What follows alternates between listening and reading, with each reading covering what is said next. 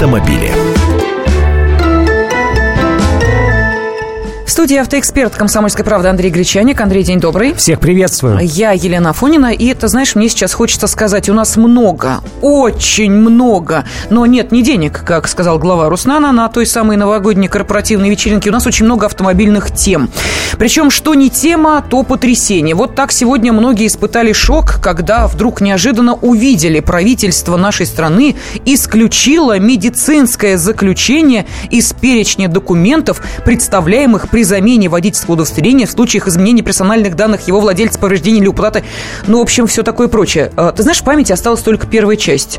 Отменили медицинское заключение. И вот именно это вызвало а, какой-то определенный шок. Как это? Теперь можно без справки права обменять или, не дай бог, получить? Ну вот, а, прежде чем мы с тобой будем обсуждать эту тему и что же на самом деле произошло, мы отправили нашего журналиста Валю Алфимова, всем известного журналист «Комсомольской правды», э, как ведущий программы «Правовой котел», он отправился узнать, а кипит ли, собственно, сейчас э, разум возмущенный и бросились ли люди узнавать, а что изменяется, собственно, в самом, получении, самой, в самом получении этих медицинских справок, нужны ли они теперь. Вот давайте прислушаемся к тому, о чем нам Валя готов рассказать. Российские автомобилисты сегодня ликуют, мол, бюрократии и проволочек будет меньше. Якобы водителям будут менять права без медсправки, то есть дорогу к врачам можно забыть. Отчего наши водители тут же решили выбросить из головы всю ненужную информацию, как то, куда идти, когда идти, ну и так далее. Мы решили разобраться в вопросе, и вот оказалось, что не все так просто. Главный врач одной из специализированных медкомиссий Лидия Акимова объяснила нам, что на самом деле дает новое постановление правительства. Справка в трех случаях не нужна. Утрата водительского удостоверения, затем международные права и смена фамилии. Нужна справка при замене водительского удостоверения, при э, лишении водительского удостоверения, неважно по какому административному взысканию, все равно здесь ну, нужна справка и вместе с наркологом и психиатром. Что это значит? Что ходить по врачам водителям все равно придется. Исключение делается только в трех довольно частных случаях. Как нам уже сказал специалист, при потере водительского удостоверения, при получении международных прав и при смене фамилии. Во всех остальных случаях, хочешь не хочешь, время тратить придется. Прямая дорога к врачу. Да не к одному, а к целому списку. Это и терапевт, и невролог, и окулист, и все самые-самые необходимые специалисты. Но правда, можно и сэкономить. Время. Про деньги тут вот как раз наоборот. Вместо длинных очередей в районной поликлинике, зачастую на несколько дней, а можно обратиться в специализированную медкомиссию. Тут все врачи под одной крышей, и мы прошлись по кабинетам, и правда, быстро и удобно. Вся медкомиссия заняла не больше часа. Но и здесь есть подводные камни. Нарколога и психиатра придется проходить по месту жительства, то есть одним часом, а иногда даже одним днем не ограничится. Конечно, это надо э, время иметь, чтобы поменять. 10 лет э, назад я права получил. Я специально из Нижнего Новгорода приехал, там я по делам, в общем, нахожусь, а приехал на несколько дней вот менять права. Тем не менее, все опрошенные нами водители сошлись в одном. Новшество, конечно, приятное, но если вдруг права потерял, то ко всей бумажной волоките добавлять еще и сбор справок, безусловно, не нужно. Но отменять медосмотры для водителей нельзя, ну и практически преступно, потому как что происходит в головах наших автолюбителей, не знает никто. Ну а так хоть психиатр приоткроет завесу тайны. Ну вот мы слышали небольшое такое журналистское расследование Валентина Алфимова, за что ему огромнейшее спасибо. Не поленился, сходил в медцентр. Но, э, честно говоря, Андрей, медкомиссия за час – это э, еще то качество медобследования, но а, давай мы сейчас а, даже не об этом поговорим, а о том, что же на самом деле изменилось с сегодняшним постановлением правительства. Ничего. Спасибо большое. Это был Андрей Гречаник. На самом деле это действительно так. Э, дело в том, что уже в течение нескольких месяцев гаишники не требуют водительские справки, если человек пришел э, поменять водительское удостоверение. То есть не по истечении десятилетнего срока, на который дается, даются права, а если человек потерял, собака погрызла, я не знаю, выбросил вместе с, как, с какими-то ненужными бумажками совершенно случайно, ну, потерял, ну, вот, утратил, э, все. Кстати, при такой замене водительского удостоверения выдается оно не, не на 10 лет с э, даты вот, вот, этого, вот этой повторной выдачи, а на тот же самый срок, то есть выдается, по сути, дубликат. Вот не, не требуют они водитель, водительские справки, они и месяц назад не требовали, и неделю назад не требовали, и не будут требовать 16 февраля, когда это постановление вступает в силу. Второй момент – смена фамилии. Ну, то же самое. Девушка замуж вышла, нужно менять все документы, менять фамилию. Но это же пустяковая операция. Там всего лишь, ну, буквы изменить. Э, в качествах водителя-то она никоим образом не изменилась. То же самое. Не надо подавать э, медицинскую справку. И вот еще очень многие сомневаются, не знают, и даже кое-кто напрасно делает медицинские справки, когда получает международное водительское удостоверение. Это, по сути, э, просто перевод э, твоего твоей обычной карточки водительского удостоверения то же самое, а медицинская справка сейчас не нужна. Она по-прежнему нужна, если человек, вот кандидат в водителя впервые получает водительское удостоверение. Он э, сдал экзамены, ему, вернее, сдает, готовится сдавать экзамены, ему нужно принести эту справку. Тогда, да, тогда никуда не обойдешь э, всю эту историю. Раньше, кстати, вот был идиотизм-то какой. Э, вот когда это действительно произошло серьезное изменение, и спасибо за то, что его сделали, сделали. Раньше при техосмотре автомобиля водителю нужно было принести свою медицинскую справку. То есть, как казалось зачем? бы, какая связь? Ну, зачем? Понятно, они таким образом обеспечивали текущий контроль за состоянием здоровья водителей. Но действительно было так. Ты приходишь на техосмотр, чтобы посмотрели автомобиль, и приносишь свою медицинскую справку, посмотрите, я здоров. Правильно, ты с автомобилем единое целое, проверили, проверили здоровье автомобиля, техническое, проверь и свое да, здоровье. Да, мы с собой одной крови. Одной да. крови, да, бензиновые. Да, мы о бензине поговорим еще, надеюсь. Вот такая история. То есть сейчас то, что гаишники уже сделали, просто постановить э, правительство закрепило в своем постановлении. Но только и всего.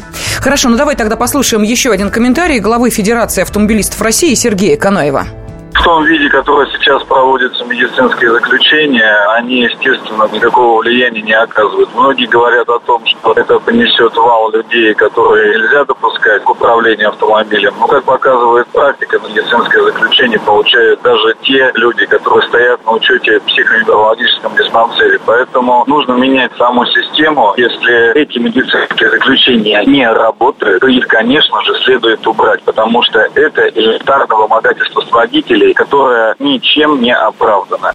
Ну вот глава Федерации автомобилистов России Сергей Канаев вообще считает, медицинские э, справки не нужны. Ну, довольно жесткая мера, пока мне кажется, что ее не готовы даже обсуждать, но, может быть, э, в какой-то степени Сергей и прав, судя по тому, что вот мы сейчас слышали из сюжета, медкомиссию ты можешь пройти за час, ну и за исключением, конечно, психиатра и невролога. Ну а продолжение автотемы через 4 минуты.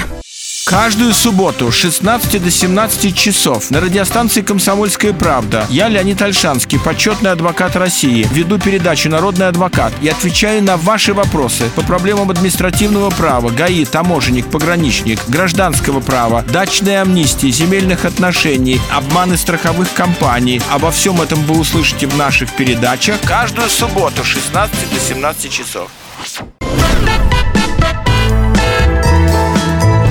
Автомобили. В студии автоэксперт «Комсомольской правды» Андрей Гречаник, я Елена Афонина. И, кстати, уважаемые наши радиослушатели, мы в прямом эфире, поэтому э, у нас очень много действительно автомобильных тем. Не знаем, как все успеем обсудить, но, тем не менее, всегда рады услышать и ваши комментарии. Пожалуйста, телефон прямого эфира 8 800 200 ровно 9702.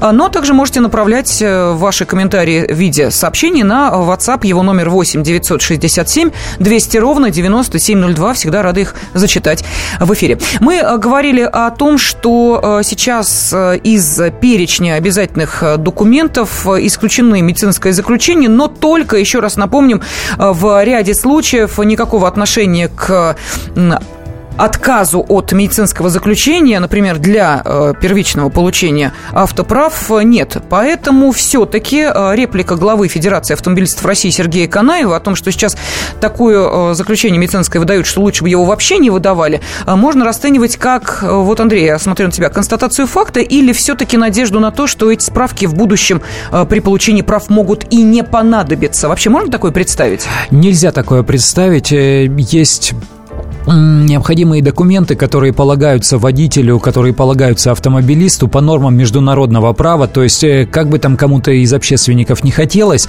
э, на это правительство не пойдет никогда. Например, не отменят техосмотр. Он может быть видоизменен еще как-то, но его не отменят, потому что по нормам международного права все машины перед выездом должны проходить э, технический осмотр в том или ином вы. Это, это даже не российское законодательство, это нормы международных конвенций, к которым мы присоединились. То же самое и состоянием здоровья.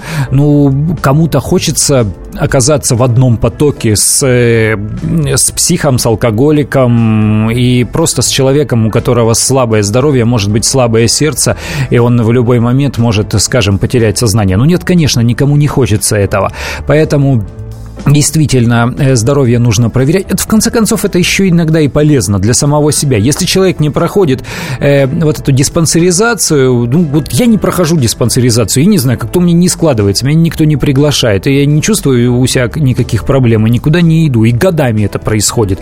Вот, а нужно мне получить медицинскую справку, ну, по крайней мере, я, может быть, э, приурочу к, к этому делу поход к врачу, в конце концов, и пойду в, в ту клинику, где мне Э, не скажут, что вот э, мы сейчас вам за 5 минут все это устроим, э, вам потом только в диспансеры придется съездить. Но пойду в ту клинику, где действительно меня посмотрят, там, я не знаю, зрение проверят, что, что-то еще послушают, хоть с врачом иногда пообщаться тоже иногда полезно. А вот то, о чем говорил Валентин Алфимов, час у него ушел на справку, это действительно редкость. Сейчас чаще всего муниципальные какие-то больницы, поликлиники не выдают эти справки. Ну, просто э, выдача справки не входит в перечень по обязательному медицинскому uh-huh. страхованию. Это всегда платная услуга, и они зачастую этим просто не занимаются. Этим занимаются, как правило, частные клиники. Э, ну, куда как э, не в частные клиники идти за платными медицинскими услугами. А вот они уже сквозь пальцы на эти вещи смотрят, и все это проходит даже не за час, а за 5-10 минут. Ну, выйдет, ну, тебе для проформа дадут какую-то книжку, дальтоник ты, не дальтоник, вот это какая фигура, треугольник или круг? Что тут видишь? А рукава закатай, пожалуйста, давай, мы сейчас посмотрим. Не наркоман, ага, все хорошо. Вот тебе справка, иди в диспансер. как правило, это делается в течение там пяти минут, ты дольше заполняешь какой-то договор, и тебя дольше фотографируют на бланк справки, э, нежели чем осматривают врачи. Но это действительно так, но пусть этим Минздрав и занимается. Вот пусть они контролируют выдачу э, справок э, надлежащим образом, потому что прокуратура, она все-таки активизировалась в последние годы и отзывают водительские удостоверения как за здрасте вообще, если выявляют, водитель попал в аварию, например, устроил ДТП, оказался в пьяном виде, посмотрели, да алкоголик, натуральный, у него трясется все. И они уже инициируют через суды отзывы всех этих водительских удостоверений как раз по состоянию здоровья. Вот пусть занимаются прокуратура, Минздрав, то есть все те органы, которые должны этим заниматься, э, пусть, как говорят у нас чиновники, работа ведется. Да, ну а мы сейчас э, идем дальше по нашим автотемам. Вот говорили о нашем с вами здоровье, теперь мы поговорим о здоровье автомобиля. Ну, а точнее о том, без чего автомобиль, ну, просто поехать не сможет. Вот вы представьте себе автомобиль без шин, да, представить такое сложно. Но и тем не менее, все-таки правительство сейчас решило немножечко а, пополнить бюджет. А, сегодня появилась информация о том, что все-таки отклонены а, для дополнительного обложения налогом пальмовое масло, газированные напитки, вредные продукты. Пока, вот как вы помните, мы это обсуждали достаточно горячо, пока эта тема отодвинута в дальний ящик чиновничьего стола, но вот по поводу шин я пока э, такой информации не видела. Это значит, что э, по-прежнему актуальна информация о том, что автомобильные шины могут попасть в перечень товаров, которые власти планируют обложить акцизом. Э, Андрей, вот здесь я не очень понимаю, а что разве у нас автомобили ну, сами по себе, вот в полной комплектации с шинами, акцизу не Подакцизный товар, подакцизный, все верно. Конечно. Новый автомобиль является подакцизным товаром. Э, тут э, тревогу забили в ассоциации производителей шин. Э, нужно сказать, у них тоже свой шкурный интерес. Она объединяет иностранных производителей, ну, иностранные бренды, которые занимаются производством шин у нас в стране. У нас здесь производят все премиальные, в общем-то, шины. Благополучно они построили уже заводы. И они, естественно, защищают свои интересы. Им не хочется, чтобы какие-то дополнительные платежи для них водились, им наоборот хочется, коль скоро им разрешили построить здесь заводы, чтобы сделали какие-то высокие заградительные таможенные пошлины э, для того, чтобы импортировать никто шины не мог, а они здесь производили uh-huh. их и нормально на этом всем наваривались. Вот. Но акциз это другого поля ягодка, это сбор э, несколько иной. Это не таможенный сбор, это сбор э, от производителя. То есть произвел здесь, продаешь, вот плати акциз. Я не знаю, будь то водка, сигареты, что-то Или еще. Бензин. Да, и и, бензин или вот э, в нынешних условиях шины. К чему это может привести? Естественно, во-первых, к подорожанию автомобилей новых, потому что новый автомобиль всегда продается обут, обутым, он в колесах. Э, то есть э, автопроизводителю нужно где-то закупать шины. Чаще всего местные производители делают это внутри страны, у, у местных производителей. Коль скоро те платят акцизы, они выкатят большую цену, следовательно, и автопроизводителям придется ценники переписывать или ставить более дешевые шины, э, находить какие-то попроще. Второй момент. Э, шины могут подорожать в розничной торговле. Вот это уже э, гораздо опаснее, потому что шина очень сильно влияет на безопасность движения. Мы не привыкли об этом думать, мы не обращаем на это внимания. У нас, как правило, когда речь идет о шинах, думают больше о размере, насколько красиво будет смотреться колесо. Если посмотреть какие-то спортивные состязания, там Формулу-1, то там только и есть разговорах, что о шинах. Дождевые, не дождевые, дождевые, не дождевые новые, держат, не держат, держат, не держат. Все же, что вы привязались к этим шинам, расскажите, сколько лошадиных сил. Никто не помнит, сколько лошадиных сил в моторе, все говорят о шинах. Так вот, шины очень важно для безопасности. И как только они подорожают, человек начнет экономить. Ну, еще корт не торчит, вот эти вот э, металлические э, проводочки, э, проволочки, значит, я еще поезжу годик. Или, может быть, куплю не фирменную дорогую, которая как следует держит дорогу, куплю что-нибудь попроще, вот такую пластиковую, которая которая гремит, кое-как катится, а затормозить с ней не получается. Только и всего, то есть экономия может э, привести к повышению риска. Вот Андрей, этого бы не хотелось. Прощения, да, у нас сейчас есть возможность э, узнать, а как часто э, люди меняют шину, и самое главное, во сколько им это обходится вот в нынешних условиях, а потом попытаемся смоделировать, а что может быть в будущем, если этот акциз утвердят.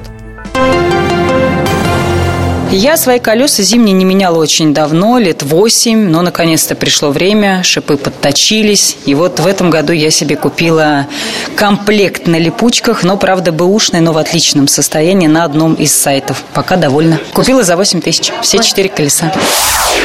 Я меняю резину примерно раз в три года. В последний раз вот я покупал сейчас, перед этим зимним сезоном, резину а зимнюю. Обошлась довольно прилично, по-моему, тысяч в 17 э, рублей. Ну вот зимнюю резину я меняю раз в два года, потому что зимняя резина, она у меня шипованная, и зачастую большинство поездок у меня за город, шипы все вылетают, и, соответственно, шины уже никчемные. Вот. А летнюю сезон я примерно три года где-то я могу отъездить э, совершенно спокойно.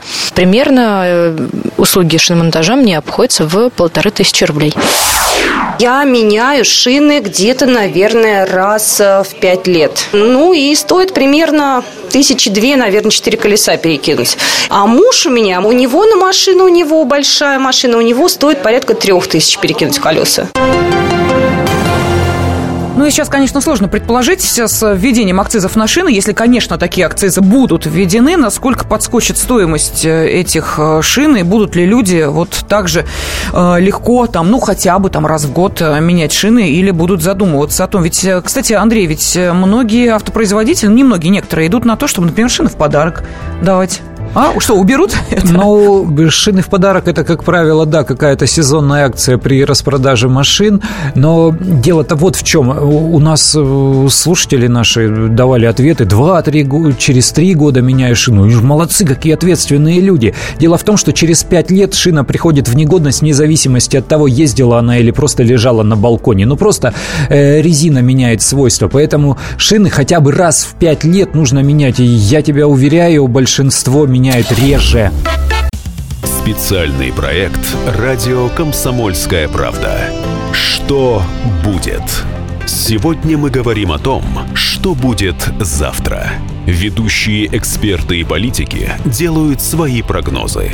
В эфире Владимир Сунгоркин и Александр Яковлев. Программу «Что будет?» слушайте каждую среду в 19.05 по московскому времени. В студии автоэксперт «Комсомольской правды» Андрей Гречаник, я Елена Афонина, и мы продолжаем обсуждать э, самые интересные автоновости. И вот, в частности, одна из них э, сейчас, мне кажется, достаточно актуальна, хотя бы потому, что речь идет об новом антикризисном плане.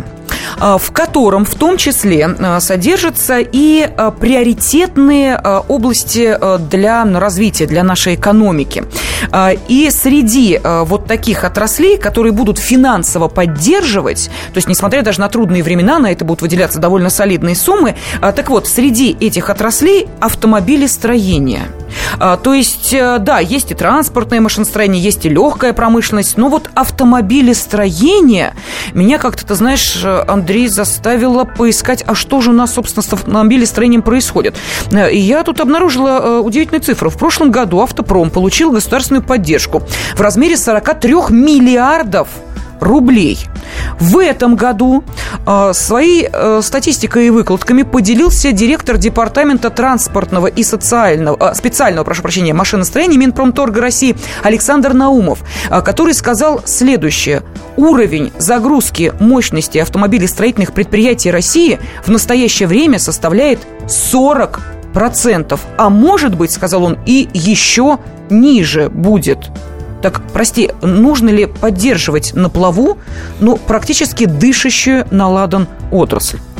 Я бы не сказал, что она дышащая на ладан. Дело в том, что э, вот автопром, будем рассматривать автопром, его принято рассматривать не как э, Ульяновский автозавод, э, там Горьковский автозавод и ВАЗ э, Тольяттинский, а как э, все автомобильные предприятия, которые ведут здесь сборку автомобилей. Большей частью они иностранные, конечно. У нас отечественных машин э, не так много сейчас уже собственных марок производится. Так вот, вот эта нынешняя схема автопрома, она версталась, она складывалась, она проектировалась примерно 10 лет назад, чуть больше. Когда были тучные годы, когда была дорогущая нефть, когда был дешевый евро, э, когда все было хорошо, когда с каждым годом мы жили все лучше и лучше.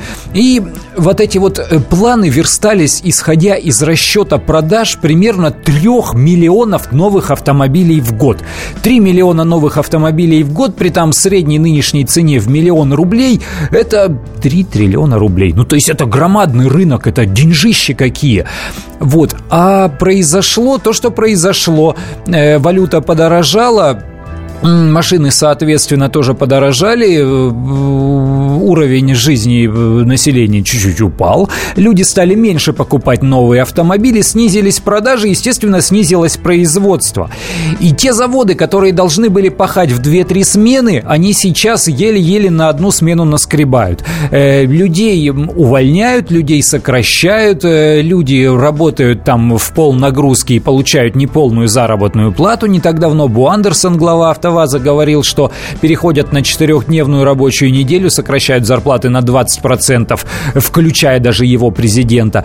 И, и это общая ситуация в автопроме. Они действительно сокращают. То есть, с одной стороны, вот если по-моему, по-дилетантски рассуждать, поощрять-то нужно как раз покупательскую способность. То есть нужно помогать угу. людям покупать машины. В принципе, это тоже делается. Программы поддержки, они есть. Вот эта программа утилизация, программа льготного кредитования, они до сих пор работают, и автодилеры э, радуются, что эти программы все еще есть, благодаря им хоть какие-то продажи ведутся. Э, но вот с моей точки зрения нужно помогать людям покупать машины. Тогда производитель производители будут... Тогда не надо помогать производителям, тогда они и так их будут э, производить, получать за это э, живые деньги и сами со своей отраслью будут справляться.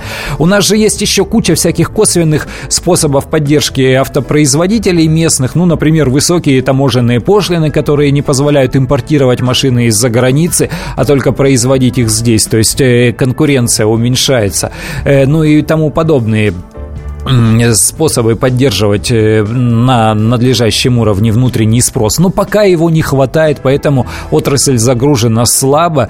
И что с этим делать, никто не знает. Вот они ломают голову, как помогать покупателям покупать машины или все-таки помогать производителям производить машины, но тогда непонятно для кого люди-то не смогут Знаешь, купить. Андрей, у меня вопрос. А может эта отрасль уйти в анабиоз? Ну, например, как э, таракан, понимаешь, э, или э, клоп, когда у него нет питательной среды, он просто так превращается в некую такую сухую шкурочку, я сейчас про клопа говорю. Потом, как только опять хорошая среда, и он напитался вот этой вот финансовой крови, пожалуйста, он может в пышном цвете себя и продемонстрировать. Я сразу хочу вот к нашим радиослушателям обратиться, уж простите меня за такое сравнение, ну, может быть, не совсем корректное, но, тем не менее, действительно, сейчас в автопром вкачиваются огромные деньги. И упомянутый мной Александр Наумов сказал, что если бы не предпринимались меры для поддержки автопрома, то производство автомобилей вообще бы упало до 800 тысяч автомобилей в год. Оно и так, знаете ли, падает на 35% по сравнению с 2014 на 35%. А в 2014 тоже было падение, и в 2013 тоже. Так вот, нужно ли поддерживать автопром или все-таки в данной ситуации лучше, я не знаю, заморозить это производство, как-то его законсервировать? А что с людьми тогда? Куда они пойдут работать? А если автомобильные предприятия градообразующие, что делать? Ну вот здесь, конечно, вопросов много. Я э, хотела бы услышать ваше мнение, наши уважаемые радиослушатели. Нужно ли в кризисное время поддерживать убыточный автопром? 8 800 200 ровно 9702. Это телефон прямого эфира. СМС-сообщение отправляйте на короткий номер 2420, не забыв вначале написать РКП, ну или на номер WhatsApp 8 967 200 ровно 9702. Степан, здравствуйте. А, здравствуйте, город Пермь. Считаю, что необходимо поддерживать в первую очередь это объекты социальной инфраструктуры и социальную сферу, то есть медицина, здравоохранение, а, так, медицина, а, значит, и образование. Вот автозаводы требуются, но не в первую очередь мне кажется, э, производство фармацевтику. Да, такие да я понимаю, о чем вы говорите. У меня сферы. вопрос не конкретно, какие сферы надо поддерживать. Вопрос да. гораздо уже. Спасибо большое за ваше мнение. Надо ли поддерживать в нынешних условиях автопром? Еще раз напомню, 43 миллиарда рублей в прошлом году было вложено в то, чтобы эти миллион семьсот автомобилей все-таки хоть как-то произвели и кто-то их купил. А, так вот, как вы считаете, нынешние времена могут э, Э, позволить э, вот так вот разбрасываться миллиардами или все правильно? Автопром – это та отрасль, куда нужно деньги обязательно вкладывать. И антикризисный план 2016 года, на который включает в себя эту строчку, это правильное решение. Юрий, здравствуйте. Добрый день. Добрый день.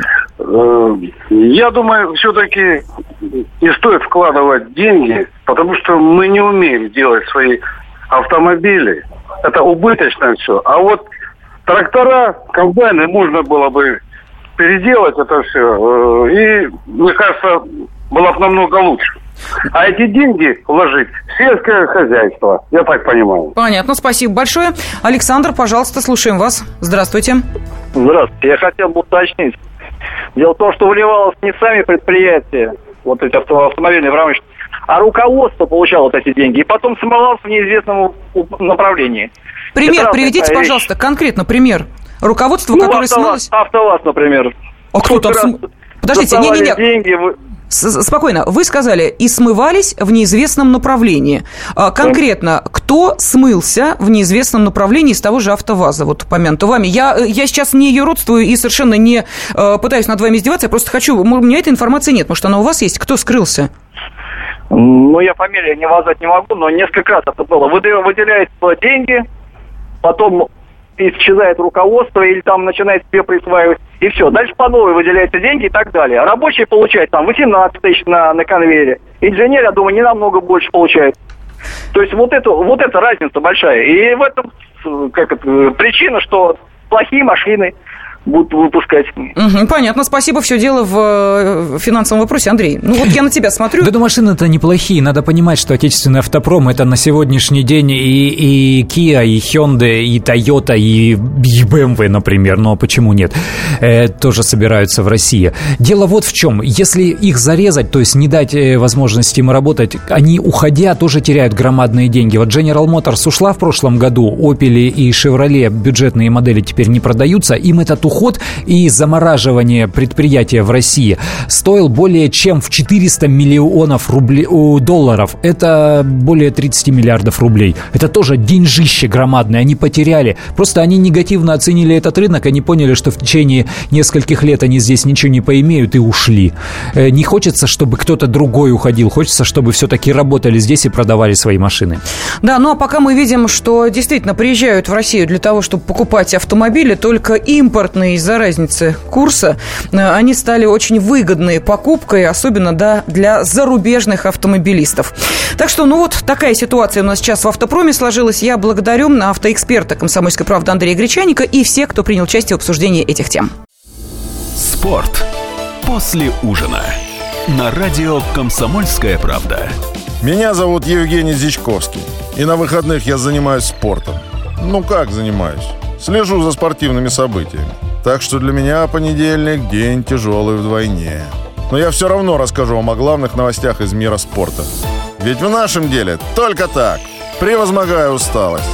Программу «Спорт после ужина» с Евгением Дичковским слушайте каждый понедельник в 22.05 по московскому времени.